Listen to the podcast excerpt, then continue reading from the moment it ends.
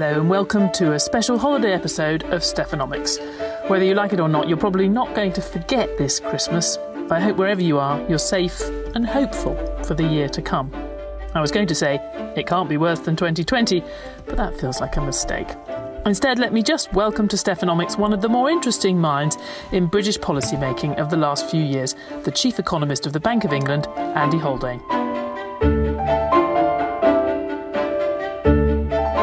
Hope we can get into an interesting conversation, not just about this incredible year 2020, but what lies ahead for the world and also maybe for economists and policymakers. Andy, we have actually next week on the show, I'm going to be talking to Bloomberg correspondents about 2020 and thinking about the year ahead. And I'm going to start by asking them what their most memorable moment of 2020 was. What, what was what's going to stand out for you, do you think? Thanks, Steph. Thanks for that kind introduction. Um, and Merry Christmas to, to you and everyone else. Well, we're sport for choice, aren't we, this year? Uh, memorable events, uh, as often happens at crisis time, have come thick and fast, but from a potentially very long list. I'd say the one of the signature moments through the year would be back in March when everything was really kind of kicking off, uh, not least in financial markets. And we saw within financial markets uh, people moving away even from the on the face of it safest uh, sets of assets on the planet you know government securities in the major advanced economies and into cash the so-called dash for cash. And that was a pretty sobering moment a pretty surprising moment a pretty scary moment all the s's uh, and of course elicited in response a big policy reaction from central banks globally to try and staunch that that dash for cash. I'd say in what has been a, a memorable for all the wrong reasons year, that event above all others will probably stick with me for quite some time. As you said, there was a remarkable response to that from central banks and then ultimately a big fiscal response from governments to the crisis. I'm not going to, I don't want to dwell too much on what's happened in the past, but as one of the many people who had wondered about the possible policy space, room for policymakers to respond to the next crisis, you know, over the last few years, given how much we'd had to do after the global financial crisis and how hard it had been to unwind that support, especially coming from from central banks.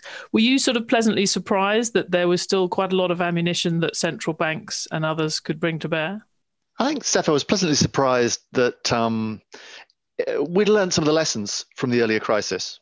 I think uh, central banks and governments too had, um, you know, their, their twitch muscle had been developed, their policy twitch muscle had been developed during the last crisis. And that meant, I think, we were much better prepared this time to act at real pace uh, and to act at uh, real scale. And it, it's been both. I mean, let's say the Bank of England, my home institution, we've announced more QE uh, this year in the 10 months since the crisis started as we carried out in the preceding 10 years. So uh, that is sobering uh, backdrop as well. But I think crucially and crucially different than uh, 10 years ago, we've had fiscal and monetary acting in partnership at scale and at speed. And that, that, that doubling of the dose, I think, has made a crucial difference and a necessary difference given the, the pace and scale of the crisis we've had. Well, you talk about doses. Of course, we're now watching vaccinations go forth uh, across the UK, uh, the US, uh, surely other countries to follow. We've already had a lot of people vaccinated in, in China. How much of a bounce back do you think we'll see from that? Do you think we'll be surprised by how quickly economies bounce back? Well, I think near term, very near term, the next quarter or two, um, as the vaccine rolls out, it's going to remain a bumpy ride. Uh, not as bumpy as earlier this year, but bumpy nonetheless, because we see virus cases on the rise, we see restrictions on the rise, and some of that stop go cycling we've seen this year, I think, will persist very near term.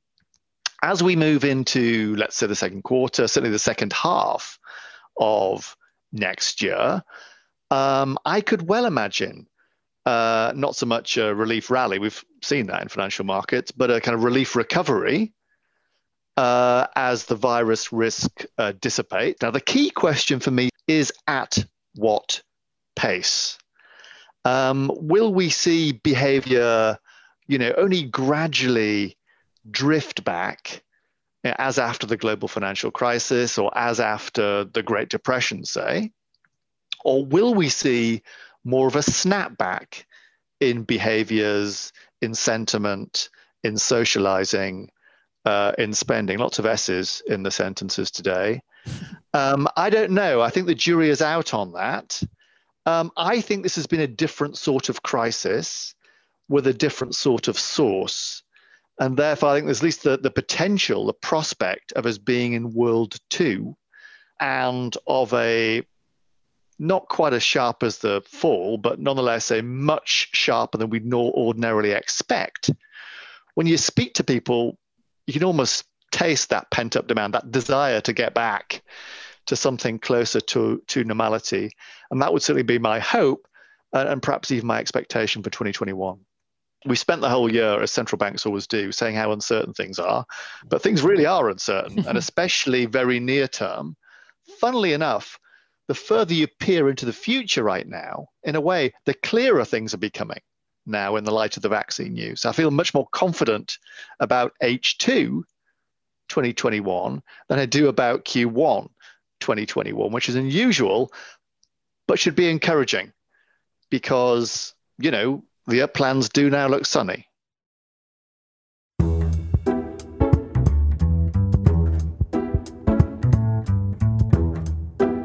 I dread to mention the word Brexit, and things I'm sure will continue to be uncertain for some time around that. But looking at uh, Brexit short term impact as an economist. You know, we've obviously, the Bank of England, everyone has had their own estimates about the short and longer term impact of certain, whatever range of arrangements with the European Union. And there's been plenty of discussion around that. Of course, when it actually happens, we should be able to see, to get an answer to what the impact might be start to isolate some of these consequences. Is COVID going to make that completely impossible? That we will be no clearer in six months' time what the short term impact of Brexit was than we were right now? Well, I think COVID uh, makes it tricky getting a read on anything at the moment economically beyond COVID itself. But I, I, do think, you know, and we'll see what comes to pass in the, in the days and weeks ahead on that front.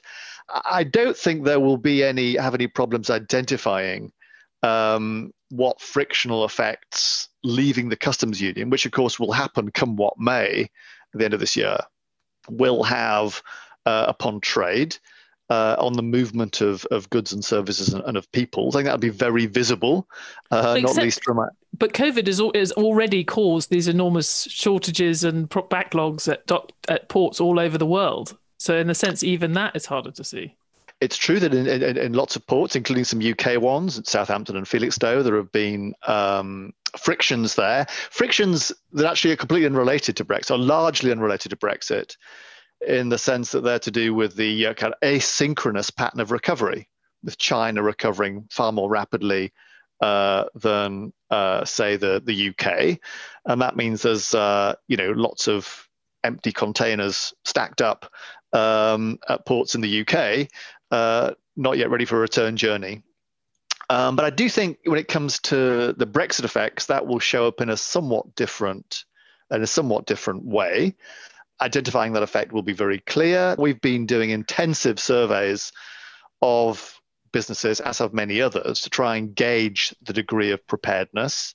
A lot has been done, but there's still some residual uncertainty that more needs to be done, and that could make for some frictional costs uh, come the new year. As I say, irrespective of what deal ends up being done. I mean, funnily enough, one of the one of the, the benefits, the very small silver linings from this crisis has been that we and others have become much more uh, inquisitive about new sources of data, uh, including sources of data, for example, about what is happening around ports. How long are the lorry queues? How fast is transport moving? We've used that for COVID purposes, and this will serve useful double duty when it comes to understanding the Brexit effects uh, in a few weeks' time. Well, you give me a great opportunity to plug that Bloomberg Economics' own daily activity indicators that we've uh, we've produced precisely to capture some of this very short-term data, like the Google mobility data and restaurant bookings, and indeed port movements. We have got some satellite footage of, of ports and things that we're bringing onto the Bloomberg terminal, and it, you're quite right that it's come into its own. All those data sources. Um, I don't want to uh, go into the all the sort of arguments that have happened over Brexit or where we're going and everything else. But I wonder, I mean, people from the outside, certainly many economists, have always, it's fair to say, they've tended to see this as a very odd move for a country like the UK to make, just from a straight sort of economic standpoint. But I noticed at least one, Tyler Cowen, who writes for Bloomberg, uh, did a column the other day suggesting that actually COVID had slightly changed his mind uh, about the pros and cons um, because of the great emphasis it put on countries being able to be nimble. I wonder whether the last few years had made you think in a more in a just in a sort of pure economic sense taken a different view of the costs and benefits of leaving a big trading bloc like the EU so i think even uh, pre-covid even pre-brexit actually steph within the economics community we were slightly changing our tune when it came to thinking through fully the costs and benefits of increasing globalization. I think net overall, we'd sort of majored on the benefits, the fruits of which tend to be spread quite widely and quite thinly, and had probably underemphasized uh, the costs uh, that were felt by often a minority, but a very important minority because the costs were very large. So I think even pre pre any of the recent events, um, there'd been a bit of an imbalance in the debate about the benefits of trade, the distribution of, of winners and losers. And that had started to shape debate about trade in a somewhat different way. On top of that, we now get uh, the COVID crisis. And one of the big learnings from that was just how quickly uh, global supply chains uh, fractured and broke, and just how quickly nation states uh, went to ground uh, when facing situations of acute stress. In some ways, this has very many similarities to the situation 10, 12 years ago at the time of global financial crisis, where the fractures were not in global supply chains for goods and services, but instead in global credit chains for flows of uh, flows of monies. And the lesson we took away from that, the key lesson we took away from that, was one of greater resilience within the financial sector. And I hope one of the lessons we take away from this COVID crisis is the need for greater resilience, in this case, in the non financial parts of our economy. Now, to be clear, by that, I don't mean we should try and make everything at home. We should onshore everything that moves and move to quasi autarky when it comes to trade. That is not the right message, as it was not the right lesson to have learned from the global financial crisis. Uh, we have preserved an open and free uh, and liberalized international financial system, and that, of course, delivers great benefits. But we have, in addition, put much greater focus on the resilience, including the domestic resilience of our financial institutions. And that's the self same debate we need to have about the non financial sector uh, now. This is not either or open or closed. This is a situation where re- resilience calls for having both international and domestic supply chains serving as insurance policy. This is a slightly different flavor of globalization than the one we had pre COVID. You talk about uh, not about open and close. Of course, the intriguing thing about the uh, the campaign campaign for Brexit was that both arguments were used. It was used as a reason for for having more openness and also to be more closed. And we've been working through some of those contradictions over the last few years. Um, you're you're getting into the territory of broader lessons from the COVID experience for the global policymaker. Uh, what are the what are some of the or the one or two sort of key takeaways for you in terms of how it could affect policy in practice? So I think looking to next year, there's going to be two, at least two very crucial pivots, policy pivots going to be needed, Steph. Um, both are going to need some fancy footwork to be pulled off uh, elegantly, but I hope they both can be. I mean, the first is the little handoff between, if you like, um, public sector demand and private sector demand. So 2020 of necessity has been a year when the, the when governments have had to stood have stood tall and have supported demand, uh, near-term consumption, jobs, incomes to keep economies afloat. As as I hope happens, the recovery comes on stream next year. There will then need to be a handover as private sector demand picks up and public sector demand can then uh, switch down, leaving aggregate demand uh, hopefully intact and indeed rising. Getting the timing of that right is going to be absolutely crucial for those of us in the policy community. But actually, there's a second pivot, less, less discussed, but in some ways every bit as important. And that's about the, the composition of demand as between consumption versus investment on the part of both the private sector and the public sector. This year has been a year about keeping near term spending, current spending up, and investment spending has understandably been the casualty of that given the uncertainty about future demand. But if we are indeed to sustain the near term recovery, to sustain growth in productivity and living standards, then investment will need to come back on stream at pace, supported by both the private sector uh, and by the public sector. And that switch from consumption to investment, from spending for today to spending for tomorrow, is for me as important a policy pivot to bring about with our fancy footwork during the course of next year about building out the supply side of our economy, about using the crisis opportunity to tackle some of those long-standing, deep-seated fault lines in what might be colloquially called the supply side of our economy. Fault lines that were yawning pre-COVID and which have become, if anything, larger still as a result uh, of COVID. I mentioned at the start, you have tended to stray outside some of the sort of traditional macroeconomic policy. You know, you don't just, when you give your speeches, you don't always just talk about inflation and, and monetary policy. Um, you've talked about local economics and f- issues around fairness and equity. Um, do you think there's a risk, you know, if if central bankers are inevitably going into this territory because, if you like, that's kind of where the action is, and it's an important part of how monetary policy works that it interacts with these aspects of economies and societies. On the other hand, it does take you out of your comfort zone and potentially take you beyond what many people would say was your mandate. Um, do you? How do you think about that tension? You know, that central banks are sort of thinking about talking about more stuff, but actually still have quite a strict, narrow mandate. Yeah, maybe two points on that, Steph. I mean, it's a perfectly, it's a good challenge. Um, I mean, on the core mandates, um, they have never been more important than now. So, without financial stability, this awful crisis would have been much worse. And when it comes to the monetary side of our mandate, absolutely crucial if we enter that uh, the sunny uplands next year, the recovery next year, that there is an absolute laser focus on our core inflation mandates.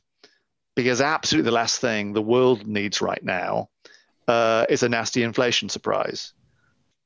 So core mandates never been more important than now, um, particularly as we enter the recovery phase. Equally, there are indisputably these megatrends, these meta forces shaping the path of our economies, uh, of our jobs markets, of our businesses right now. You mentioned a few of them uh, issues around the spatial distribution of activity, issues uh, around um, inequality, imbalances, be they income or wealth or generational, issues around the potential fruits of technological innovation. Those are shaping our economies in ways that central banks simply cannot afford to overlook or ignore. By and large, by and large, climate would be another one, of course. By and large, these aren't things that we as central bankers, with our meager set of tools, can actually influence. They're structural things. But are these things crucial in doing the day job of keeping the economy strong and stable, of reshaping the financial system in a way that keep it keep it strong and stable, uh, in setting the appropriate level of interest rates to keep the economy uh, growing? Absolutely, they are. If you look at the factors, for example, that have driven down levels of global real interest rates over time, the the list there is exactly the list that we've just recounted. Uh, issues of demography or inequality or technology. So for me, these are very much in mandate because without a deep and rich understanding of those things as central bankers, we will set policy wrong and the economy will suffer as a consequence. You talked about the avoid, the importance of avoiding an inflation surprise in the short term. You know, the Bank of England has has looked through jumps up in inflation that have come from specific causes over the last few years, whether it's you know increases in tax rates or changes in the value of uh, the pound. Um, do you think that uh, if there's a if there's a bounce up in inflation that seems very associated with the immediate bounce back from COVID. Is that something you would look through in the same way, do you think? I think this has to be very much case by case. Uh, and it, a lot hinges on how, how short term is short term, how temporary is temporary. Um, there are certain you know for, forces and factors which you expect to have a very temporary uh, effect. For example, shifts in uh, indirect taxes, the like of which we've seen in a number of countries, including the UK, uh, shifts in oil prices, even shifts in the exchange rate. Um, there are other shifts on the supply side of the economy whose effects can be slightly longer lived in their impact uh, on inflation. So while I think you know it's likely that very, any very temporary spike in inflation would be looked through in a situation where there's still a significant output gap in many economies, uh, we'd be super vigilant. You know, with so much monetary stimulus and fiscal stimulus having been put in the system, that this doesn't show up in any more medium-term measures of inflation uh, expectations, because what can even appear on the face of it to be a temporary effect, if it affects expectations, could easily get locked in. And we're not there at the moment. I hope we don't get there, but it's definitely a risk we need to pay account of. Uh, just going back to climate change, because you mentioned how that might affect uh, lots of things that the central banks are interested in. Um, there has obviously been quite a lively debate about how much central banks should have climate the climate change agenda in it in their mandate and have it actually affect, for example, um, the bonds that they purchase when they're trying to push money into the economy through quantitative easing. Um, Lord Nick Stern said on this show he thought it was absolutely part of their purview because uh, one of the jobs of a central bank is to pursue the sort of broader economic objectives of a country. Um, but we've also had Larry Summers saying that they should clear stay out of it stay out of these kind of and claiming that they can affect these things. And the German central bank governor doesn't like it either. What do you think? Well, I mean, you're absolutely right. Take the Bank of England's mandate that within that we have a responsibility, um, both when we're setting monetary policy and financial stability policy, to support the government, the UK government's policy, economic policies. One of which is a net zero target by 2050. Um, now, what we don't have is an explicit uh, climate uh, mandate. And indeed, the, the, what we can do as central banks uh, to address climate risks, at least with our own portfolios, is relatively limited. That's at the Bank of England. We have about 20 billion pounds uh, sterling of corporate bonds. That's a pretty modest portfolio. Shifting that around is very much marginalia when it terms, comes to uh, risk pricing uh, of dirty or clean assets. Can we, should we, have a somewhat broader role uh, when it comes to thinking about risks being run across the global financial system or the domestic financial system. Yes, yes, we yes we can, and yes we should, and yes we are. When it comes to better understanding those risks, uh, shining a searchlight on those risks, and asking financial firms to manage those climate risks uh, in a more um, upfront and forthright way than they have in the past. And that's a role we've been playing for the last several years now. Indeed, I think the Bank of England probably played a pretty prominent role uh, under Mark Carney in putting that on global central banks' agenda. For me, it's absolutely right and proper that it's on uh, our agenda and we play our part. Our classic um, catalytic role with the private sector in getting them to pay uh, proper attention to these risks and to manage them in a way that supports the broader climate agenda that Nick Stern and others have been promoting for, for so many years and very successfully.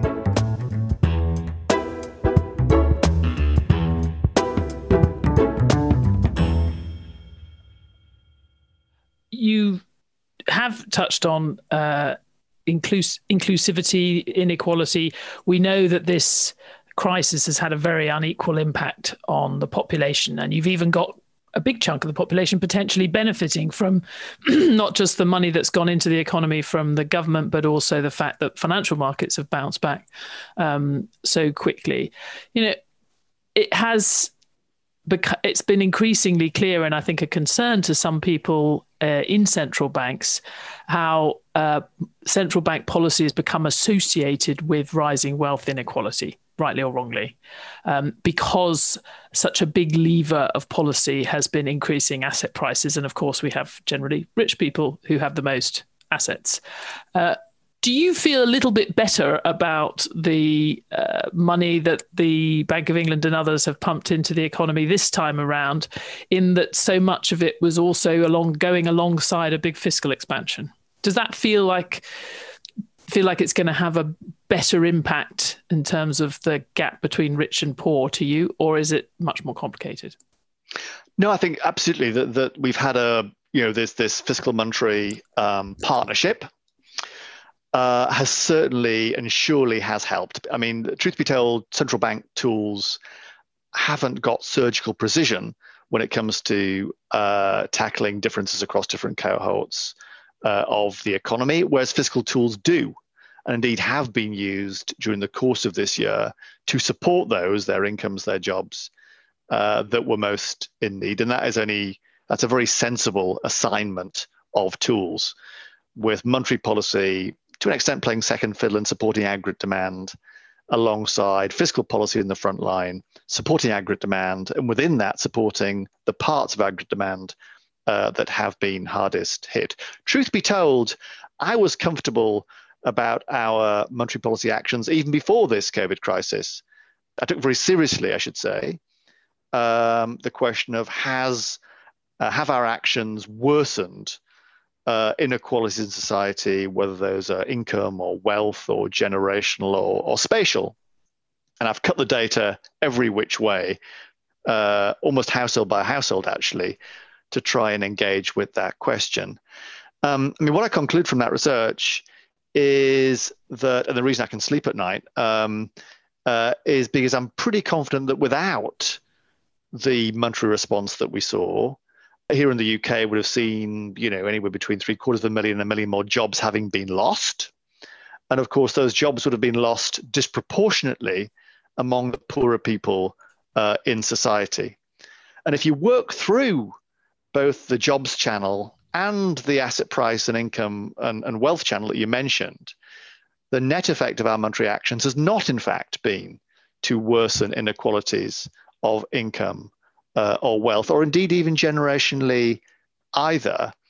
And while our tools, I say, aren't best equipped to tackle those problems anyway, as best I can tell, both pre COVID and post COVID, uh, monetary policy central banks haven't made what is no, without question, a difficult inequality situation uh, any worse. That is not the same as saying, to be clear, I don't think those problems haven't been made worse by the COVID crisis. They surely have, certainly income and wealth wise, and almost certainly generationally as well. And that's why those structural questions, those supply side questions, are ones that the policy community collectively, including central banks, need to really get on to with, as I say, renewed zeal and force come the second half of next year.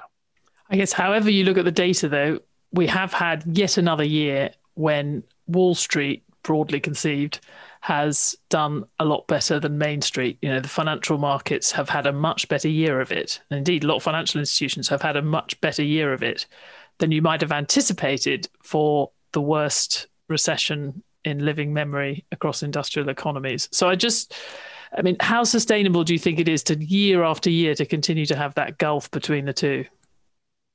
Well, I'm hoping that 2021, Steph, is the year when the Gulf begins to be closed. We've been saying that for years. well, this time, um, this time I'll be right. I, I hope I'm right.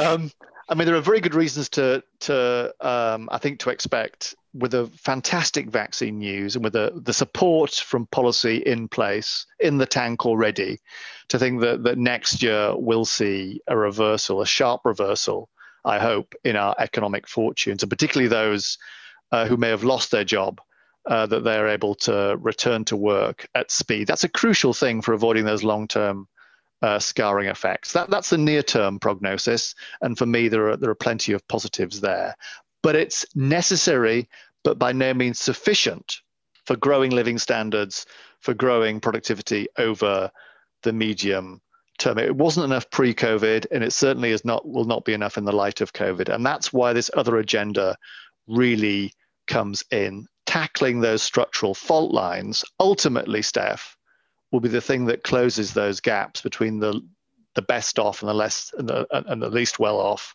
or between, if you like, Wall Street uh, and Main Street. The truth is, and this is a crucial point, those fault lines, those inequalities um, are not uh, irreducible. That we know from past experience they are amenable to purposive policy action, the right type of purposive policy action on innovation, on skills, uh, on infrastructure. And my hope for 2021 would be that those things get another fair hearing uh, and a big push, because ultimately that will that will close the gaps you've rightly identified. Okay, I'm going to put you on the spot uh, and ask you the same question that I'm going to ask the brainy correspondents uh, next week. Uh, what's your what's your wild card for the next year or two? Something you know, this time a year ago, none of us, certainly the equivalent podcast, we did not see COVID coming. Um, what do you think we might be talking about over the next year or two? A lot more than we are now. Well, I think, and I hope actually that that um, uh, for all the right reasons, that inflation is a more central part of our narrative uh, as financial market participants, as central banks, um, uh, for the right reasons. Uh, inflation returning to target and remaining at target. Um, but for me, the real wild card would be productivity prospectively. So we entered this crisis, you know, globally with productivity laid low. Uh, a bunch of reasons uh, for that, which I won't rehearse because uh, many of the listeners will know about them already.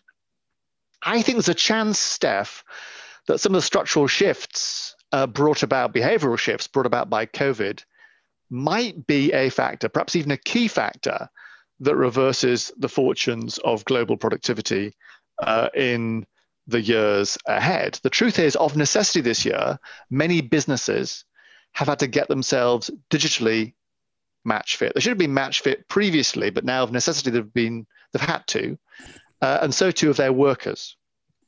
And I think uh, that might lead to a, a, quite striking change in business models. The the if you like the optimal capital to labor ratio within many firms uh, might be altered uh, decisively in ways that are positive for productivity. I think when it comes to the way we work, uh, how we work, you know, the truth is, pre-COVID, we were stuck in this rather odd equilibrium uh, where many of us spent you know, too many of our working hours doing the most unproductive and the worst paid work ever invented, namely commuting. Because, of course, that's what commuting is it's unpaid, unproductive work if many of us can do less of that unpaid, unproductive work, that too ought to be a boon uh, for activity and for productivity. So I think there are within, you know, there's lots of reasons to be cautious, uh, lots of reasons, lots of things that could go wrong. But when it comes to those behavioral shifts and their consequences for how we work, how we run businesses, I think many of those could could, if we're uh, if we're canny, uh, be a productivity po- positive, and could lead us to tackle decisively what has been a long-standing productivity puzzle that has laid behind many of those rising inequalities that you mentioned earlier on. I'm very glad you say that. I had the same debate with our economists because I had to force them to put a positive productivity shock in their scenarios if, as one of their scenarios coming out of this. We've had so much discussion of our poor productivity globally, making not making more stuff with the same number of people, um, that uh, it's almost hard for them to compute that we might have good news. But I think you might be right. The other thing I liked about what you said, it shows what the true central banker you are. That what you want for Christmas is inflation on target. What more can you ask for? um, uh, Andy Uh, I I don't know who will be listening to this. I, I but if you are out there uh, having felt that you'd already had far too much of your closest and dearest family over the Christmas period, and you've taken refuge in this conversation, I hope it did the job. And thank you very much to the chief economist of the Bank of England, Andy Haldane. Thanks, Steph.